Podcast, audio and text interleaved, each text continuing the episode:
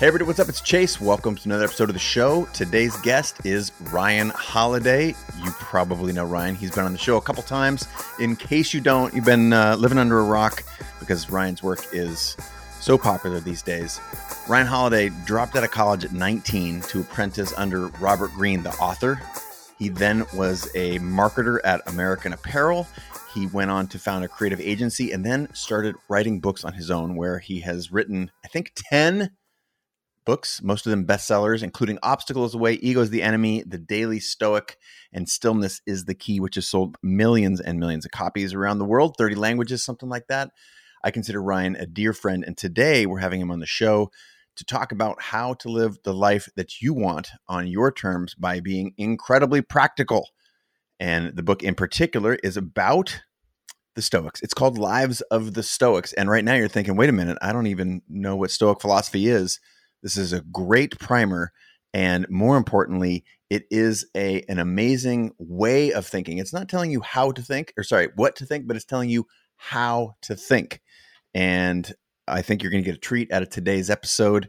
Ryan, not only is he super smart and talented at writing books, but he's an incredible communicator. So please join me in welcoming Ryan to the show. Let's get into it. 3, 2, 1, take it away.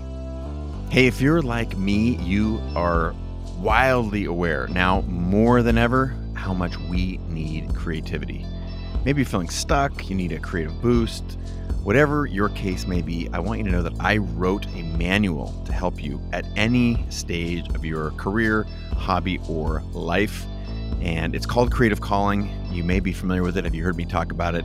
It is my best-selling book where I put so much heart, soul, years of work, and it would mean the world to me if you checked it out, if you don't already have a copy or 2 or 10. I believe deeply in it. There's hundreds and hundreds of five-star reviews on Amazon and other sites. So if you are at all interested in, let's just say, accentuating your creativity, unlocking some of the barriers between who you are right now and what you think is possible for this one precious life, I would invite you to check out Creative Calling and let me know what you think about it. My ears are open. All right. Thanks so much for listening. Now let's back to the show.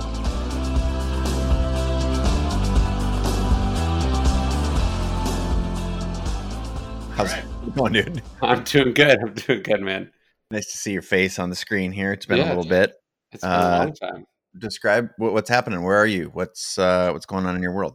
I'm hanging out. I'm in my office, just winding down the day, winding down another week. What has it been? Fucking 9 months of this. Oh God. I had a weird thing. So I have an Apple Watch and it records hey, you have a 10-day streak or whatever, and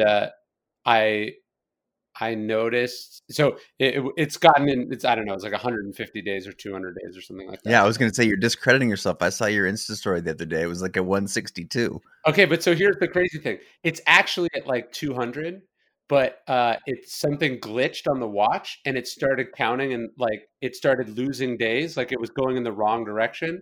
And I didn't even notice because all the days have blurred together and I've lost all track of time. Well, I don't know, man. I don't know if that's something the Stoic would say. Would a Stoic say that the watch glitched, or would the Stoic own it? Well, what I'm saying is that when you're so locked into a routine, it doesn't matter what's going on. You even lose track of the passage of time, and that's where I am. Well, for those who, if you haven't gathered, Ryan and I go way back, and he's been on the show. I think this is your 4th time, bud. And I think so. Each of these has been timed with one of your epic book releases, and we've had you on, I think, not all of them, because you got 10 books now, right? Is that true? Is it 10? I think it's 10 or 11. Again, I've also lost track of that as well. It all blurs together. It's like losing. Now, you don't tell me you've lost track of how many kids you have, too, right? That's thankfully a small enough number that I can't easily forget. Awesome. Well, good to have you on the show. And for those listening, we'll probably do a little bit of a recap because, believe it or not, there are a handful of people on the planet who haven't read your material. It's our goal today to reach some new folks, but we're going to start by retracing my little outline for our conversation today. Okay. Starts way back with the book that, well, actually, I want to start before you were an author, and then we'll go to the book that I think has come back in a weird way.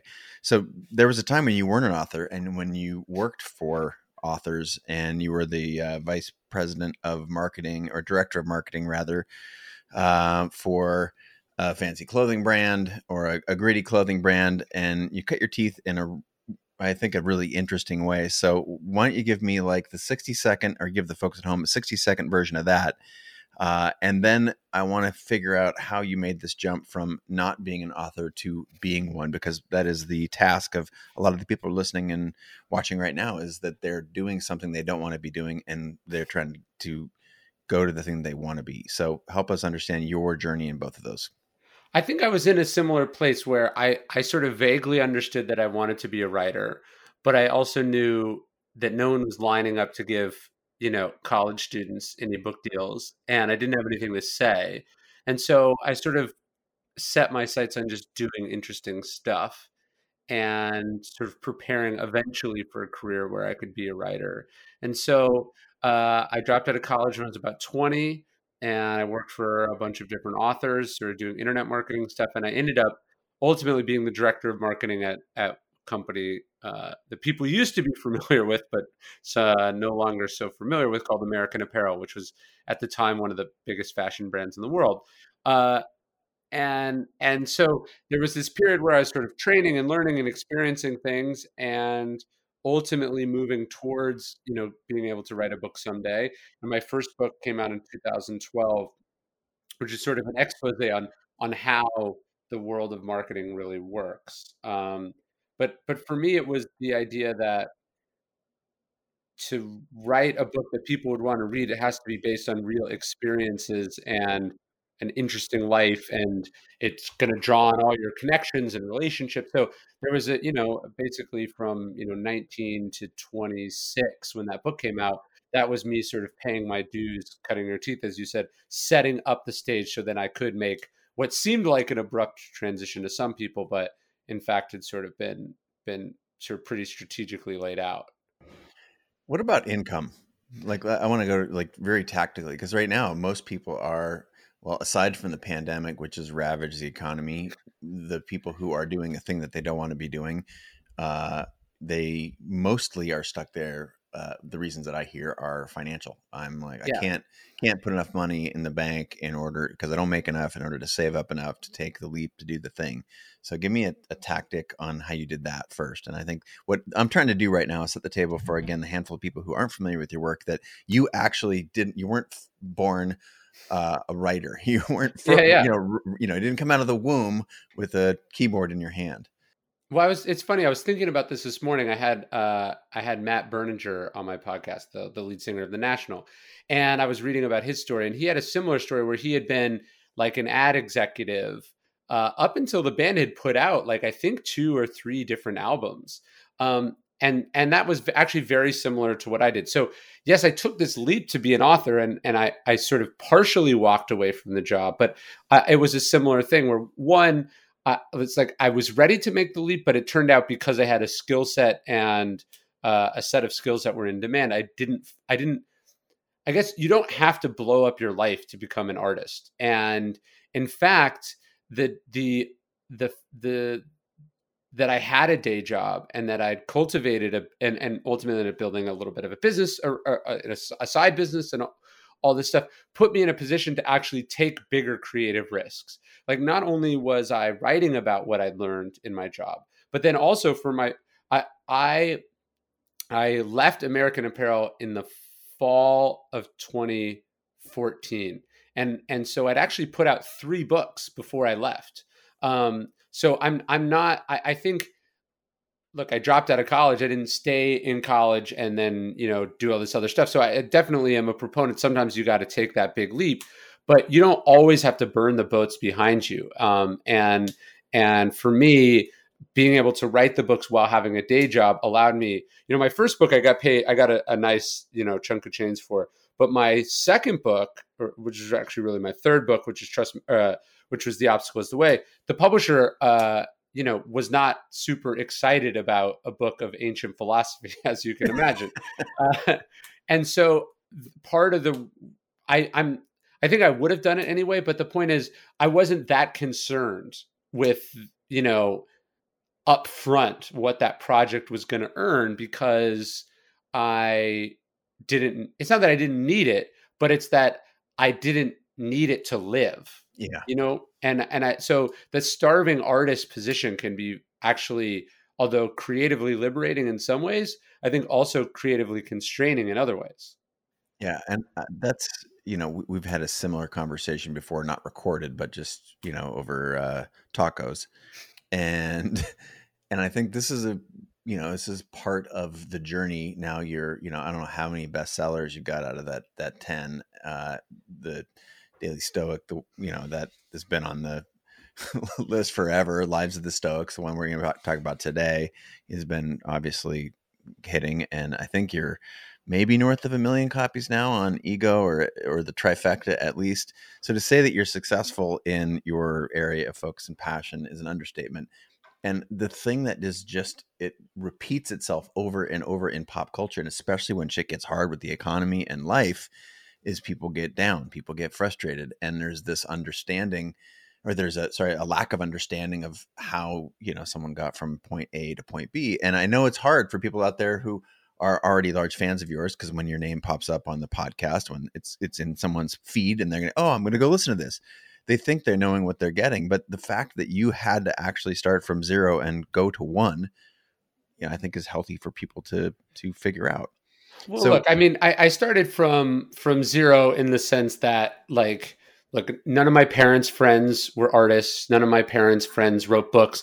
I don't think, I was thinking about this probably not until college, did I ever meet a single person who, like, adult, who didn't have a job. And in fact, yeah, I grew up in Sacramento, which is a government town, so almost everyone had, like, government jobs. You know, it wasn't like my dad was a police officer, my mom was a school principal. You know, I not even like, oh, this person's an executive at an entertainment company. You know what I mean? Like, yeah.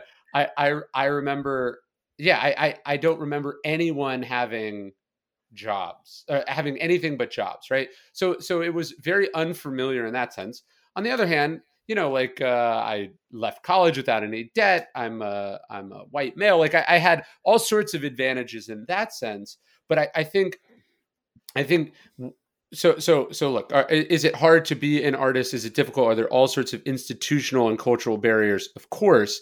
But I would also say there's this barrier that I think deters a lot of, let's just call it, normal people who really shouldn't be intimidated or scared at all, who think that, like, well, I can't, you know, I've got a mortgage, or I have, you know, I can't afford to do it. It's like, being a writer is hard. No question. But, like, it was only until somewhat recently, I would say, that it even began to consume all of my time. You know what I mean? Yeah. Like, it's very possible to do these things while you're doing other things, especially now. I mean, even when I started, my first book came out in 2012, just like, nobody had podcasts where you had your own audience. Like I had a podcast. But even you didn't call it I feel like it was a show. I mean, you had, like, a produced show, like, that you had to record. I mean, you had, you flew to Seattle to be on that show. I had to fly on a plane. You had a set with camera operators and an audience. Like, what you're doing now is 1,000 times cheaper than what you were doing 8 years ago.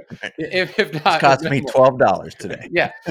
So like, what all that means, it's not just that it's more affordable, it's that it actually takes fewer waking hours to do it. Yeah. You know what I mean? Like, just all of it is easier in that sense. And so I think it's very possible to do. And not only is it very possible to do it, it's like, think about all the people who managed to do it 100 years ago with kids and no childcare, worrying of dying of, you know, this or that. I mean, I used to joke, like, people used to worry about dying of the plague, but unfortunately that's no longer such a distant concern. But I just mean, like, people have had it harder than you for almost all of history. If you can't if you want to be a photographer, a writer, or a musician, and you can't make it work at least enough on the side to generate some momentum, I am very skeptical that you will be able to do it if all those things went away and you didn't have to worry about money or supporting yourself. Yeah, that's part of, to me, why this is a question that perplexes me, why I wanted to spend time with you on it. I know you've written at length about, you know, creative blocks, and, you know, you talked to, I remember joking with you once about a run. I think I put this in my book. Ryan Holiday talks about a runner's block. Hell no, you're going to get outside and you're going to go running. Yeah, right. And right. I think it's surprising to me, but also still not surprising, because as humans, we have this, you know, multi-million-year-old organ in our skull that's not there to actually make us fulfilled. It's there to help us survive. And sure, we have to actually train it. And the most important part of that training, I think, are the words we say to ourselves. And, you know, that in a pretty cool way, I think that arcs back around to the bent that you have been on for now, I'm going to call it, I'm just going to put my finger in the air and say 7 years that you've been really focused on Stoic philosophy. I mean, I would say it predates the other stuff. I just didn't really publish books about it, but that's actually an interesting point, right? So, like when Trust Me, I'm Lying came out, a bunch of my fans were surprised because what I'd been writing about online was philosophy. Like that's what I was writing about on my blog. So they're like, where'd this marketing stuff come from? And it's like, that's what I do every day. I just do this stuff on the side. And then when the marketing book succeeded and built an audience, then when I did a Stoicism book, people were like, well, what's the transition here? And it's like, actually, there's been no transition. So it's interesting. Like I'll consult with authors. Like people are like, hey, you know, I'm thinking about doing a book, or, you know, I've always wanted to do a book, or I have a book coming out in a year, or I just started, or whatever. And I'll go, oh, okay. Like, so what have you written online? And they're like, well, nothing. And you're like, so let me get this straight. Like your goal is to publish a book of writing, and that'd be like, my goal is to do a stand-up special. And I'm like, oh, well, when can I see you perform? And you're like, oh, I've never done it before. Like, the way you would succeed on stage and then on television would be to be doing the thing constantly and to build an audience and to build a relationship with that audience.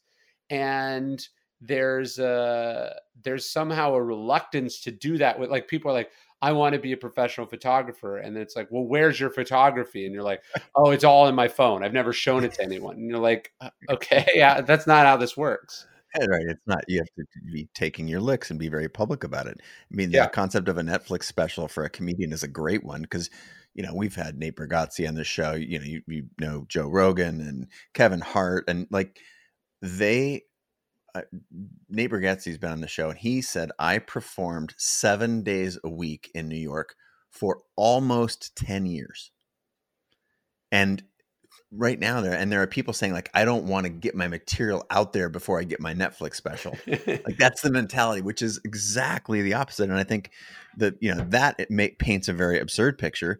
But what you've done. I started my first, I started a blog. I remember I had a friend set up a website for me the day I graduated high school, which was June of 2005. And my first book came out in June of 2012, or July of 2012. So that's, many years of writing for which I received zero compensation. But there's no way that when the book, like, who bought the first 10,000 copies of that book? It was the people that I'd been writing for 7-ish years, you know? Yeah. It was funny. I always heard about comedians that, like, yeah, you know, I was performing in the clubs for 20 years and then I got a TV show. And I remember as a kid thinking, like, that's impossible. I could never do that. And it was actually only like a few years ago that I did that. It was like, wait, when did I start writing online? When did my first book come out?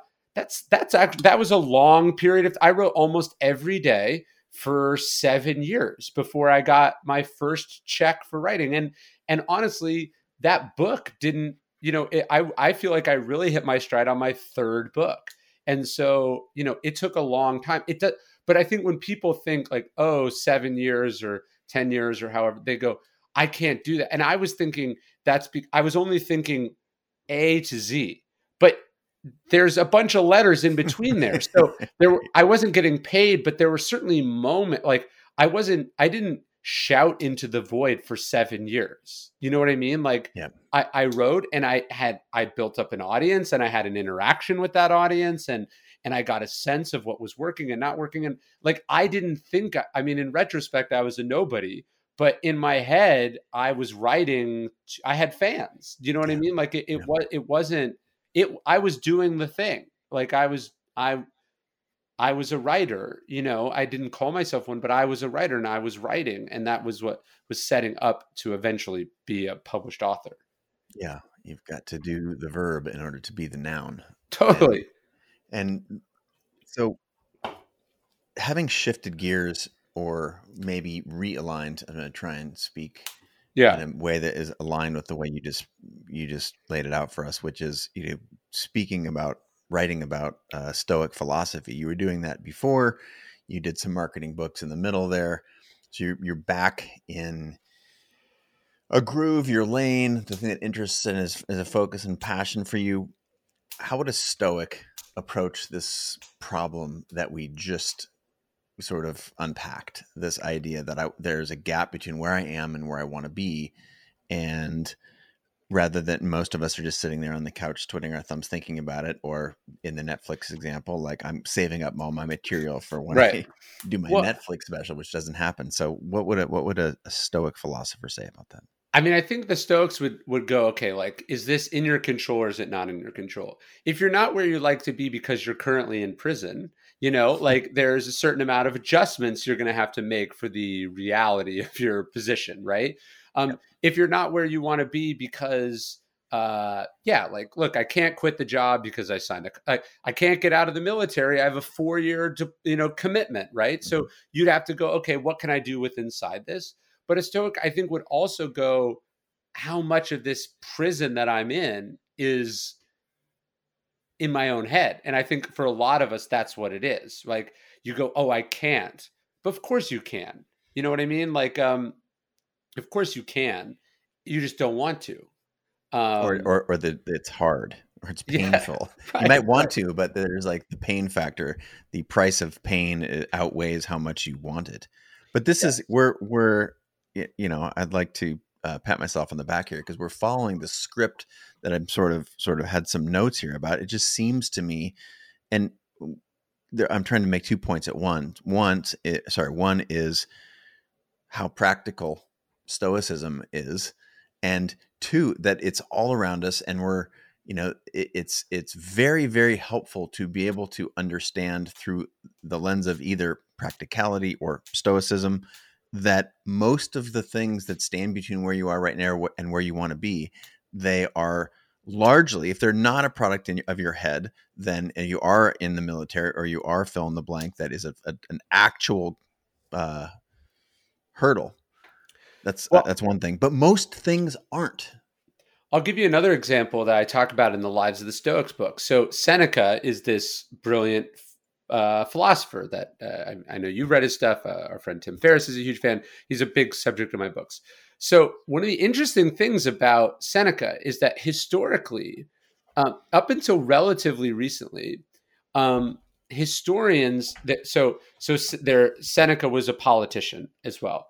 And historians found it inconceivable that Seneca, the politician, like one of the most powerful men in Rome, could be the same person as Seneca, the philosopher, writer, playwright, right? So he did all these things, and they thought there must be Seneca, the politician, and then there's the Seneca, the writer.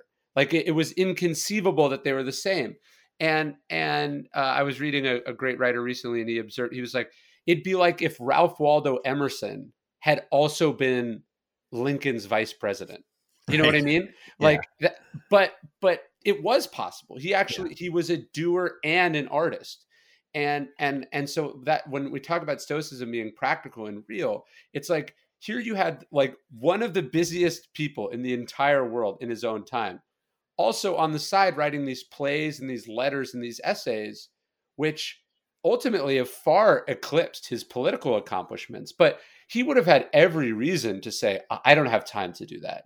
he would have had every reason to say, people aren't going to take me seriously. I'm a politician. Who wants to read my, you know, my poetry or whatever? But he did it. And it's, I mean, humanity is the greater for it. But a lot of these limitations about what we think is possible and not possible is just totally, it's totally artificial, and it's artificial until somebody breaks it. You know, it's like, you can't play football and baseball, and then somebody does it and it's like, oh shit, it is possible. You know, like you can do it.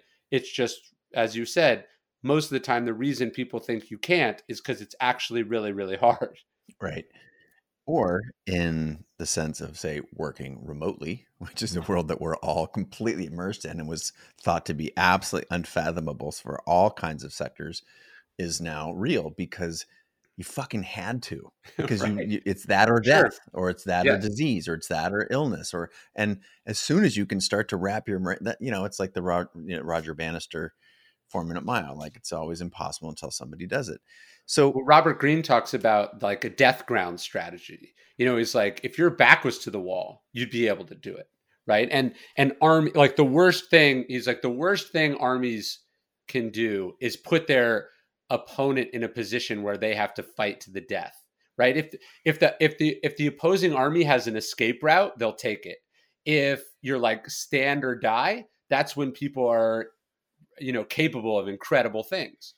And so sometimes it's about putting yourself in a position like that, right? Mm-hmm. And so when we're talking about leaping, you don't always have to do it, but sometimes one of the benefits of like, no, I fucking quit this job and I'm finally going to do it, is that now you're like, shit, if I don't do it, no food. And so, yeah, it's hard and you don't think it's possible. But in fact, if you could reframe it in some way or see it from another perspective, of course it's possible. Yeah. I think it's interesting. Also, a little corollary to that is right now, most people who are stuck are whinging about how hard it is to, do both, to have two jobs and to get up early and write, or to get up early and draw or paint, or whatever their mode of expression is, or build that MVP product that they're going to put out there in the world. But alternatively, like, what if it was your only chance? Yeah. Doesn't that make the current problem seem pretty luxurious? Like, if you had no other opportunity, you had to actually go sell a photograph this month or you were not going to eat. Doesn't it make it seem pretty good that you have a roof over your head and that you can do things at your own pace because you've got some creature comforts and you have another job? And I think, you know, in there lies, I just keep bringing it back to Stoicism, there's just certain practicality. And if you can reframe an argument, and, you know, and you already cited how prolific Seneca was in so many different areas of life and career and whatnot, like that. And to be fair, like, saying how hard other people have it doesn't always work to motivate or inspire. But I'm looking for ways that we can rid ourselves of the stories that we're telling ourselves, and or at least recognize that 90% of them are stories. And to your point earlier, there are people we are speaking from a place of privilege. You and I are both white and male. And I want to make sure that we include the same thing could be true, but through a different lens from virtually anyone. Like, there are areas or factors that life that unequivocally are huge barriers that we can't possibly consider everything in our discussion right now. But the reality is that people have overcome huge obstacles, and the one that you're struggling with right now is probably overcomable as well. So not only have people overcome, like, I think it can be almost not direct enough to go like, people have overcome horrible obstacles. Yeah. But yeah, sure. First off, think about the things you've overcome in your own life. But you are a direct descendant of those people, or you wouldn't be here. Like, you come from an unbroken line of successful ancestors who endured things that are worse than whatever we're going through right now. I mean, like, look, all of your ancestors, at least one of your ancestors survived the Spanish flu. At least one of your ancestors survived World War II, survived the Black Death, survived anything you can imagine, right? Yeah. We are a descendant from those people, right? So every, like, you don't come from an unbroken line of losers by definition. Evolutionarily, that doesn't make sense, right? You come from an unbroken line of people who've been through real shit. The human species has, if you take for granted that like humanity is progressing, right? Which we clearly are. I mean, I'd rather be alive now than 500 years ago and 1,000 years ago. Despite what you'd read from the news, it's the safest time to be alive by orders of magnitude. Yes. So you're descended from those people that got through that shit to now. And, you know, I think that can put some of the self-pity that you feel in perspective, you know? And that's what I try to remind myself of. If you, again, let's go back to Stoicism for a second, because we haven't gone deep there, but so much what we're talking about has a very crisp place to in Stoic philosophy. And I mentioned it being very utilitarian and practical and all these things. And I want to understand when you either, I don't know if you would call it fell in love or were inspired by, or why don't you tell us, you know, how it first captured your head and heart? And you know, I remember reading personally when I decided that I wanted to be a professional artist. I wanted to make things for a living. I wanted to make photographs and books and businesses. And so I started reading biographies of my favorite artists. And I'm wondering what your experience was with Stoicism. And so tell us about that first sort of fire and how you think of it now. Are you still reading those things to be inspired? I mean, I think this is my 15-year-old copy of Meditations right here. So I was introduced to the Stoics at about 19 years old when I was still in college. And I read this book and it was just like, oh, this is it. You know, like this is what I needed. This is the advice that I needed. It's obviously been a journey since then. I mean, the Stoics even talk about this, the idea that you don't step in the same river twice. Like, I imagine if you reread today some of those formative biographies of artists that you read that got you inspired when you started, you'd have a totally different reaction to it. You'd be like, oh shit, Picasso was awful. Like, I don't want to be like him at all, or whatever, you know, whatever it is.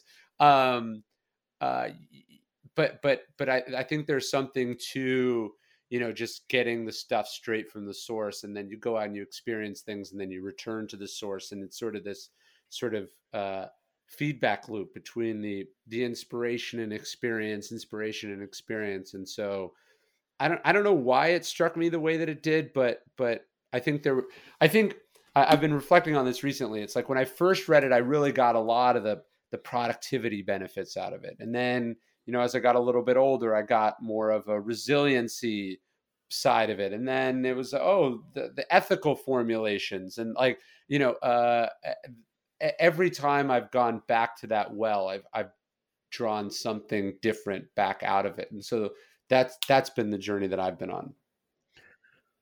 Now, I'm going to put a pin in that just for a second. Okay.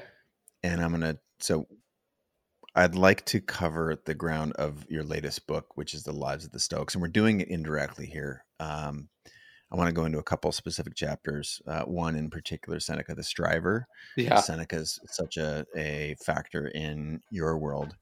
But the fact that if we put a pin in the actual book, which I loved, The Daily Stoic, which it was an earlier book by Ryan and our mutual friend, Stephen Hanselman. Yes. Shout out to Steve. Steve was actually the driving factor behind both books. Steve was like, hey, I think you should do, Steve is my agent. He's your agent for people who don't know. Steve was like, you should do a book of 1 page a day of the Stoics. And I said, but I don't know how to translate. And he said, oh, I'll do that part. And I said, but I don't know who reads those. And he was like, you will have fun writing it and it will be your best-selling book. And I was like, okay, this sounds like something your agent would tell you. And you got to know Steve, and he's very convincing and the most he just says something and then looks wide-eyed at you and waits for you to respond. And you're like, fuck. And he's right. The book is, it's not quite my best-selling book, but it's close. And it's, you know, it'll have a better year this year than last year and the year before and the year before. So it's been this really strange surreal journey. And then afterwards, he said, you know, I think we should do a biography of all the Stoics. And I said, I don't think anyone will read that. And he's like, no, we'll figure it out. And we ended up doing that. It's like the first book is like, what did the Stoics say? You know, what is Stoicism? And then the second book is like, but who were the Stoics? How did they actually live to these ideas? And it's been really cool to do both of them.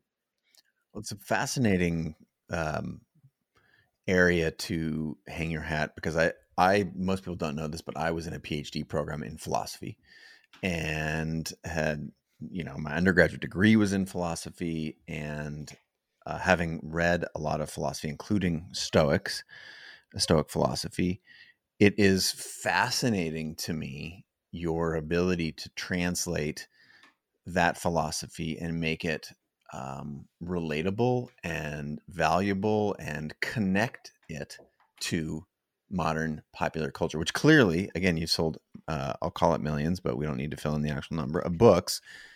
And in an area of, you know, ancient wisdom and its application to current times. Why is that true? Why is that possible? I don't know. I don't know. It doesn't, I mean, it's one of those things that feels very natural to me. So it's somewhat baffling to me that it's not all like that all the time. Do you know what I mean? Yeah. I don't get what the purpose of writing philosophy that's not accessible to people is, you know? It's funny too, because like some people get mad about the books, and they'll say, "What?" Well, no, like people say, "Oh, you're monetizing philosophy, right?" And at first I was like, "Is that true?" And then I thought, you know, you're a tenured university professor. You're also monetizing philosophy. You're just monetizing it to 100 students a semester. While their parents are paying $50,000 a year for them to attend your classes, and I'm selling it to people in the form of books that cost $15 on Amazon. I'm not sure I'm the one that has to look in the mirror with any sort of shame about what I'm doing. Do you know what I mean? Like, yeah. To me, the purpose of philosophy is that it's supposed to reach people and make their lives better. It seems, in retrospect, quite strange to me that philosophy should be ghettoized in academia and only accessible to people who speak this ridiculously artificial language of sort of, you know, academic philosophy. Like it, yeah, and have tweed patches on their elbow, tweed elbow patches, right? Right, or a turtleneck or whatever. Well, this makes me want to bring up a quote from Seneca, which is, all study of philosophy and reading should be for the purpose of living a happy life. Yeah. So is it truly that simple? I think so. I mean, I opened the book. So I was trying to figure out, like, I wrote a bunch of different versions of the intro. Like, I wrote a version I was really happy with. Then my editor didn't like it. And so I redid it that she was very happy with. And then I really didn't like it. And right as the book was about to go to print, I was walking along the Colorado River right before the pandemic, and this phrase just sort of came, and I went back to my desk and I tore up the intro and I opened the book with, the only reason to study philosophy is to become a better person, and I think when Seneca is saying happy. You know, the Stoic definition of happy doesn't just mean like feel good all the time. So that word can be difficult to, that the way he's expressing it can be a little bit confusing. To me, it's like philosophy is supposed to make you better ethically, better morally, better, you know, strategically, every sense. Yeah. Wiser, like the four virtues of Stoicism are courage, justice, wisdom, and temperance. So it's supposed to make you better in those four areas, which to me creates a well-rounded person. So I think, yeah, I mean, what are, like, so Elon Musk has sort of popularized this philosophical question of like, how do we know that we're not living in a computer simulation? Right? And that's like, that's a philosophical question, right? Yeah, philosophy. My philosophy classes when I was a sophomore in college were considering that. How are we not in a giant simulation? Yeah. So, I mean, here's a better question. What the fuck would that change if it were true? Like what are you supposed to do with that information? It's like a math problem, but the answer doesn't mean anything. Do you know what I mean? Like it wouldn't change anything. I mean, it doesn't change a single thing, except maybe if you should kill yourself, which is already a philosophical question. You know what I mean? Like that's already a problem of life. So I think to me, the purpose of philosophy, the purpose of Stoicism is so much more urgently necessary than what a lot of people assume philosophy is. That's part to me what is so extraordinary about this arc of books that you have written over the past half a dozen years. And in particular, the one that I'm holding up right now, those of you who are listening and not watching, you don't get the benefit. The Lives of the Stoics is talking about going back to the source, or like what is the life of a Stoic? What was it like? And in this was really interesting for me because I hadn't studied, as I mentioned, I sort of gravitated toward artist biographies rather than philosopher biographies, even though I come from a background of philosophy. So in the process of dissecting and devouring the lives of Stoic philosophers, not were you surprised, because I'm guessing there had to be some surprises. Let's say, yes. What surprised you the most about the lives that they led? Well, so I present Cicero and Seneca as two interesting philosophers that I think feel very modern in how ambitious they were.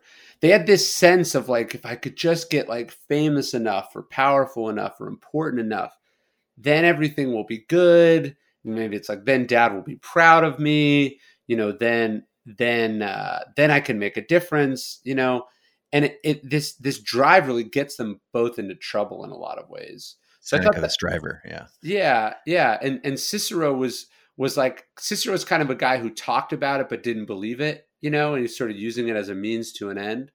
So it was just interesting. This, like, people are people, like people have always, you know, it's I think that's another interesting part. It's like, you know, when you study philosophy, you spend a lot of time thinking about what people say. You don't spend much time examining how that looks in the real world, you know?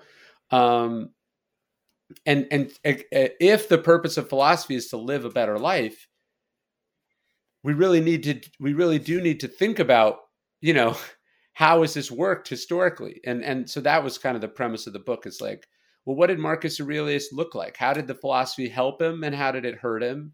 You know, how did it help Cato do some good things, and where did he fall short of his own advice in other places? So I just wanted to look at who these people were as human beings, which is not something we do very often. Like nobody thinks, like if you are a Harvard philosophy professor, you know, you're judged on the books that you publish or the papers that you write.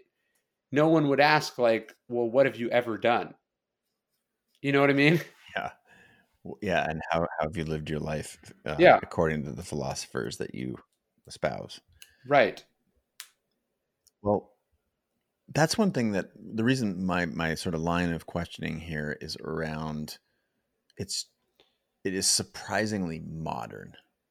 That's the lens that the Lives of the Stoic and, you know, maybe it's like Nietzsche's eternal return, like everything, you know, comes, you know, is historical and comes back again. Part of, you know, when someone's sitting there like, okay, cool, I really like Ryan's stuff. Ego is the Enemy. Well, that's cool. That's really about ego. And that's the thing that I have to put in check for myself, or, you know, anything else, but the, you know, biographical, this is absolutely historical. And yet it's repeating itself in real time, right in front of you at every moment of your day. It is unbelievably contemporary, to dissect the lives of, you know, so many of the smartest people in our past. Well, I was thinking about this morning, like, you know, people are like, well, when will things go back to normal? And it's like, this is normal. This is normal. Like pandemics are normal, you know, civil unrest is normal. I mean, I was thinking like, look at the last 20 years. In 2000, we had a contested election where a candidate lost the popular vote. Then we had a terrorist attack where thousands of Americans died. Then there was SARS and Ebola and other pandemics. You know, then we had a major financial recession. You know, like it. This is normal. Try to find me a decade in which the kinds of stuff that have happened over the last 3 or 4 years are not the norm. Like This is what life is. I mean, Marcus Aurelius was writing Meditations during what we now call the Antonine Plague, which was a pandemic that originated in the Far East and then spread throughout the empire, the Roman Empire, and it brought the most powerful country in the world to its knees. You know what I mean? Like I was thinking about this with the Spanish influenza. Like the president of the United States, Woodrow Wilson, caught the Spanish flu, just like Donald Trump did. Like history is the same thing happening over and over and over again. You know, there's nothing new under the sun, as it says in the Bible. It's not that what I'm writing about is modern. It's that this stuff is timeless. Talk to me about the female Stoics, because I believe that most Stoicism historically, for obvious reasons, when I say history, there's so gender biased. Yeah. But I mean, you share about like Portia, Cato, and the Roman senator Tracea. Is that right? How do you say that? Oh, Thracia. He's Thracia. A man. Okay. But his wife is sort of a prominent. Well, his wife is Stoic badass. But no. Yeah. That was something that was really important in the book because, yes, Stoicism can feel like a very male philosophy. Yeah. Obviously, you know, one of the interesting things about having a platform is you see like sort of who the fans actually are. And you know, I can see what percentage of the readers and the Facebook fans and stuff are women. And it's a much larger percentage than people would think. And I think the real reason is obviously anyone that's married to a woman or anyone that's spent time around women knows that of the two genders, women are actually probably much more Stoic as a rule than men are. I was thinking about that too, historically, and I put it in the book. It's like, you know, the fact that women are, I think, as a rule, more Stoic than men. And then, you know, didn't complain about men taking all the credit for 2000 years is probably the ultimate testament of it. But my wife likes to joke, in our relationship, one of us is a Stoic and then one of us writes about Stoicism. So it was very important to me to put a female Stoic in the book. There are obviously historically not as many of them as sort of with enough material around it that I could craft a chapter. But Cato, one of the famous towering Roman Stoics, teaches his daughter philosophy, and she's integral in the plot to assassinate Julius Caesar, and is a well-known Stoic. And then another Stoic, Musonius Rufus, writes a few hundred years after Cato that he's like, look, you don't care whether a horse is a male or a female, or a hunting dog is a male or a female. Like, what matters is, do they fulfill the qualities that you're looking for in a dog or a horse? And he's like, virtue doesn't care if you're a man or a woman. It's do you have the components of that thing? Yes or no? Yeah, I thought that was interesting, and it jumped off the page that was part of the book, and I found it timely and very interesting, especially grounding it in the way you have there with who's actually living the philosophy. So I'm going to step away from the specifics of the book again. Like, what floored me is how modern and how contemporary what I was able to extract from the book. But I want to talk about the process, because as someone who's now written 10 books, there's so much to dissect about 10 books. That is like a Herculean effort, and you don't look like you're slowing down anytime soon. So what I like to do, and the same way our mutual friend Tim that you mentioned, he doesn't want to look at an ultra marathoner. He wants to look at an ultra marathoner that's like 220 pounds and has no, genetic, like, how have they done this? Because that will tell you some of the real secrets, rather than someone who was born into a culture that running was whatever, or they have a different physical disposition. So sure. What I go to in those situations is process. Like, how does the person achieve those results consistently? And that's what I'm hoping you can share with us, because 10 books, my God, having, written one myself, it's a lift, it's monstrous. So what's your process? I had Michelle Watterson on my podcast, the MMA fighter, recently. And we were talking about, like, the hardest thing to be a fighter is, like, you have to train for a fight, right? And you have to get to, like, your fighting weight. Part of my sort of writing creative philosophy is, like, I don't do the ups and downs of it. I'm just always doing it. You know what I mean? So instead of, like, I think part of the reason that the book was hard for you is, one, you have a day job, and then you were like, okay, I'm going to go write a book, right? You didn't say, like, I am a writer. This is what I do now. Do you know what I mean? Yep, yeah. So it's like you had to do all the work that I have to do on a book, but you did it almost like a, what do they call the mandala, where it's like you build it and then it just all goes away. I set up, I have a permanent system. You know what I mean? Like, for me, it's a system, and I'm always writing, always working. And, like, when Lives came out in September, the end of September, I was putting the finishing touches on the next book. And now that book is starting to go, and, like, I'll probably turn that book in the next week or two. And then I'll probably take a slight break, like for the holidays or whatever. But I'll still be thinking about the next idea, but, like, I'll probably get very serious about the next book, like, around the beginning of the year, like early January, probably. So, like, for me, I just don't, I'm. You're never not at your fighting weight. Yeah, exactly. So staying in creative shape, that's in part what my book and what this audience knows to be true from me, at least, that creativity is a habit more than it is a skill. And this idea of doing something every day, in the case of, in your case, writing every day, or in the case of someone who is a fitness trainer, or like you, the idea of never getting out of shape. Of course, life happens and things wax and wane, but can you tell us a little bit about your daily, like, what's the daily look for you? I've heard you talk about it a lot, and I'm sure it's evolving, but many of the things stay the same. So what are the constant sort of non-negotiables in your creative practice? Because saying I write every day is, that says a lot in itself, but there are people right now like, all right, when does Ryan write? Yeah. I mean, you can definitely take days off, but for me, it's like, I'm always working on a project, and I'm always doing something that'll get me a little bit closer. But I get up early. I don't go straight into phone or social media.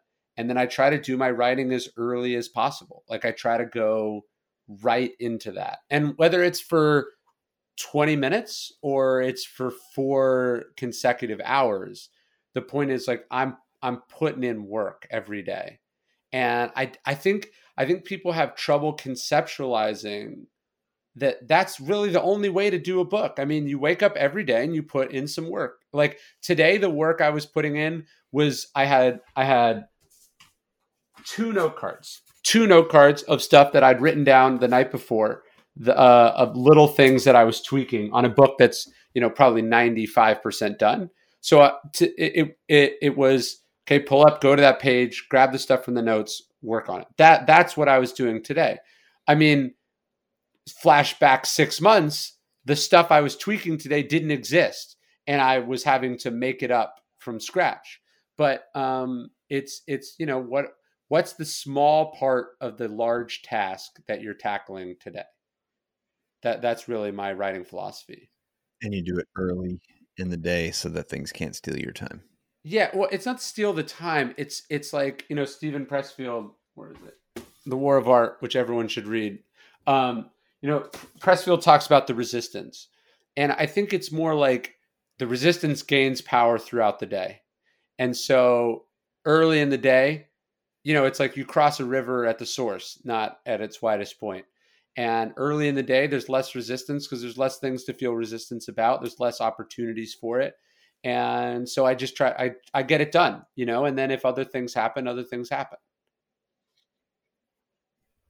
Parallel to creative process. I'm an advocate of creative cross training.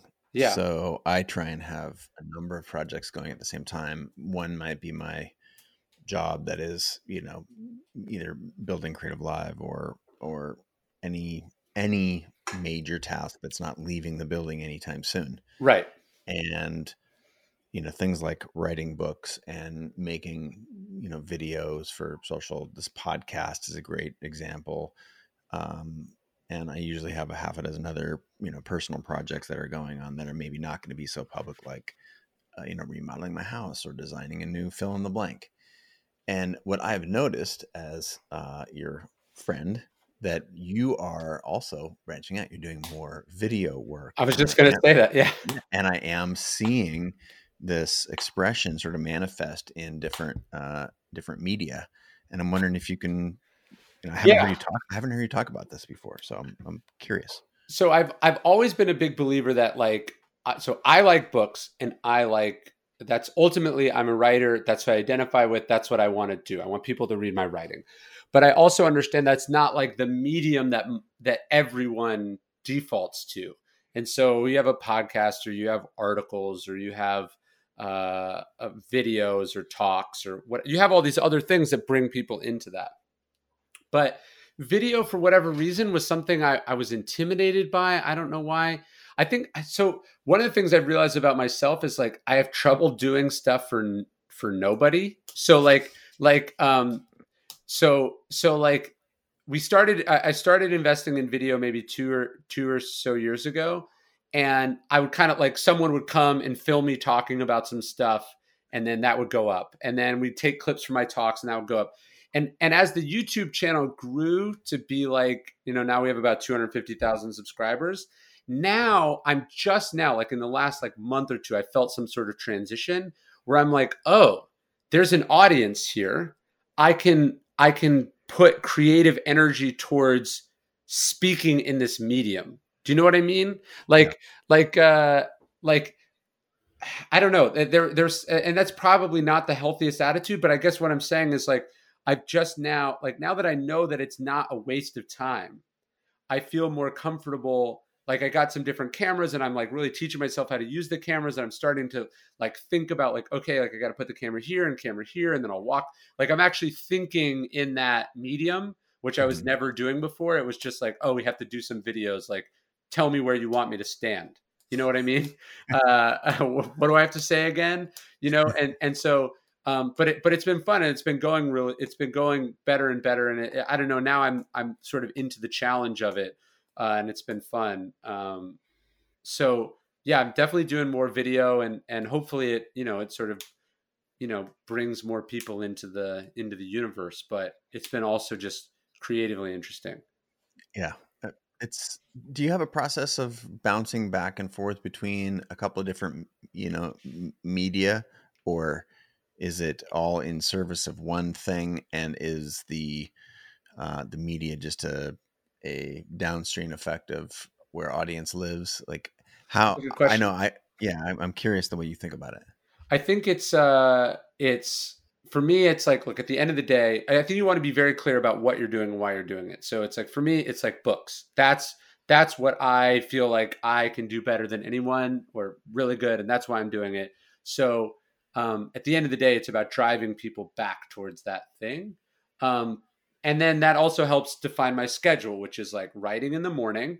And then, like, yeah, then I'll do podcasts, like, now, or I'll do, you know, after this, there's a video thing I was going to shoot really fast. So I'll do it like that. You know, it is important that, you know, if you're everywhere, you can be nowhere. So it is really important that you kind of have some clear prioritization. I've definitely seen writers get, you know, sort of corrupted by or broken by Twitter or something, where it's like, this medium is so much easier that you're just like pursuing it at the expense of the really hard skill you should be practicing. That's fascinating. Say more about that. Well, it's like writing books is really fucking hard. Like, it's really hard. Writing a tweet. I'm not saying writing a tweet is easy, and there's definitely people who are masters of it. I'm just saying, like, if you want the dopamine hit, the validation of being seen and heard, Instagram and Facebook and Twitter are much, much easier than spending 2 years of your life on a book. Yeah. So if you're really just doing this for the attention, you know, I think a lot of the reason people are suddenly making podcasts is they're like, oh shit, you can make money doing this. And it's so much easier than the other thing. It's just, you just get a microphone and you talk. In reality, it's hard to do it well. But I think it's like, look, at the end of your life, are you going to be proud of the thousands of hours of podcast interviews you did? Or is there going to be, you know, that you did on like a one-off basis? Or are you going to be prouder of like the real works of art that you made? Yeah. Fascinating. I want to talk about writing. Okay. So you are a writer, and what a lot of people don't know about me is that I saw myself as a writer long before a photographer, and I was just very impatient. And so I went from writing to painting to from oil painting to acrylic painting and ended up at photography because it was so immediate and it served the need that I felt as a creator. I just wanted to be able to create, you know, volume was important because that's feedback. The feedback loop was just, you know, it was high reps on the feedback loop. But there's something that I cannot ignore. And I got away from writing. And that's part of the reason that I wrote Creative Calling, is because there was so much material and it needed to be packaged in a different way. It was required that I put it out there. I mean, for me personally, required to put it out there that way. And in doing that, writing became a habit again, and it was amazing. And what I've found is that it provided a certain clarity for me that I did not have without it. So I am here trying to get your opinion on the value of writing. For there's people who are listening right now that are from needlepoint to ceramists to CEOs to, you know, athletes. I try not to be prescriptive, but I am at a point right now where I would like to prescribe the act of writing. And I'm curious what Ryan Holiday, a writer, would say to that. And if there's disproportionate value, or why writing should be done by more people. Yeah, it's a good question. I mean, to me, it's the most challenging of the mediums, and it's the most durable and meaningful. I don't know. There's something about sitting down and trying to marshal your thoughts into sentence form that is, I mean, obviously painting and sculpture and these other forms of art are really old, but I mean, so much of the great works of human history are stories, like are writing, and it's, you know, it's the right, you know, like, Twain said that the difference between the right word and the wrong word is like lightning and lightning bug. You know, it's just like when you fucking nail it, it's just like so good, you know, and to have that experience of like, oh, here's what it looks like when you really articulate your thoughts exactly as they were in your head. There's just I wake up every day excited about that challenge. And I think if you haven't done it or you're scared of it, you should try it. Well, just the way that I have started to think about it, and I'd be curious to get your take on my take, is that like writing is so seminal. Think about films or TV shows. They're all written first. Yep. Like, you know, it's further upstream in the process. And there's this sort of immediacy of and clarity of what's in my melon, getting it into a way that's shareable. And it forces two things. It forces A, just the getting out, but B, getting out in a way that you can try and or make someone else feel or experience. You want to get as close as you can to what's going on in your brain, and mastering the language and structure and syntax and even just the immediacy of the idea, because shit, our brain is, it's impermanent, right? The things that, oh, that's a great idea. What do you say? Oh, I'm going to remember that for later. And then an hour later, you're like, fuck, what was I thinking? What was that thing again? It's like getting it on the page somehow takes it from this fuzzy ethereal to something concrete. When you're I totally agree. There's something magical about it. I mean, look, I'm always jealous of musicians because there's an immediacy and a power to music that writing doesn't have. But I mean, look, there's a reason books are really special to people. Books have occupied a place in culture for, you know, a couple thousand years, and I don't think that's going anywhere. And I just it's what I like. It's what I feel like I was born to do. So that's what I spend my time on. Weirdly, I don't spend that much time thinking about this question because it just seems like it's like to to me it's just like of course it's like intrinsically undeniably the best. But that I'm sure that says something more about me than it does about writing.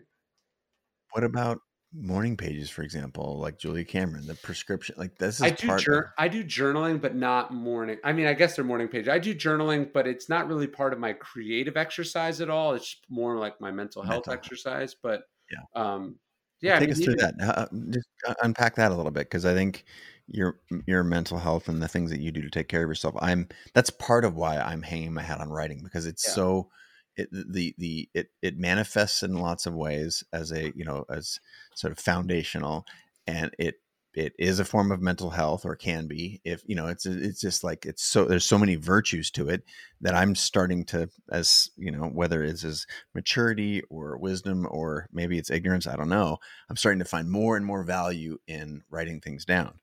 But help me understand your mental health part. For me, it's about getting it out of my head and onto the page. That's really what it is.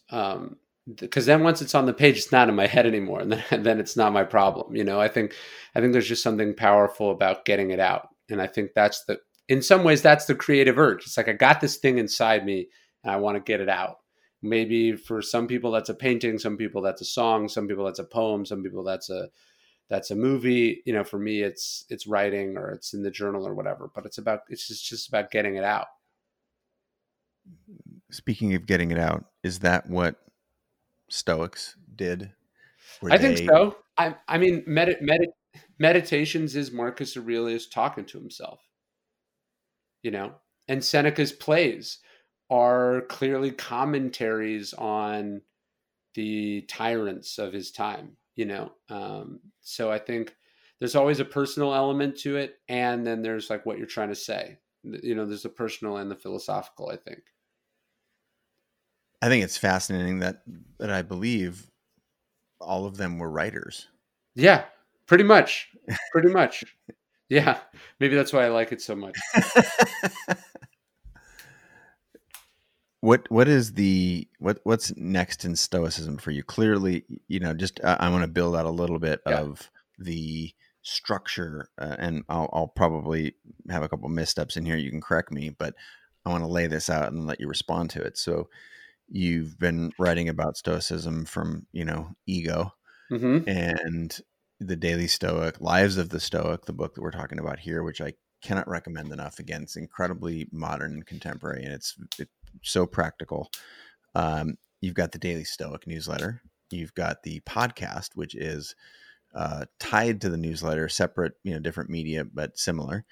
And so you've got this entire ecosystem now. And is that the marketer in you that's trying to build the surround sound, or is this there's a little bit of that? I mean, I also can see, sort of the opportunities in it, and how like the different things all support each other. And like, look, it's not easy. Like I think sometimes people go, oh, why are you doing all this stuff? It's like, well, it's not free to host a pod. Like, I mean, it's cheap in some ways, but it's like, like the podcast and the videos and the stuff, the whole ecosystem supports itself, right? And the videos drive people to the books, but the videos aren't free to make. I have to pay someone, and so it's like there's a whole ecosystem there. I think for me next, I've got sort of a series of books that I'm working on that'll be inspired by Stoicism. I'm not really talking about them yet, but yeah, just I think at the end of the day, it's about the writing. It's about the books. So it all supports the ability to do the books and then to bring the books to as many people as they can help.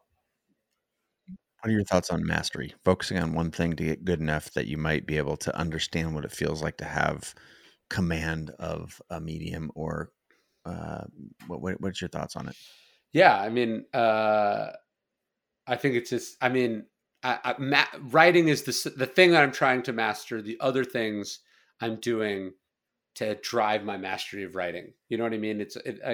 Like I was saying earlier, you got to know what you're doing it all for. And if you don't, I don't think you'll end up getting there.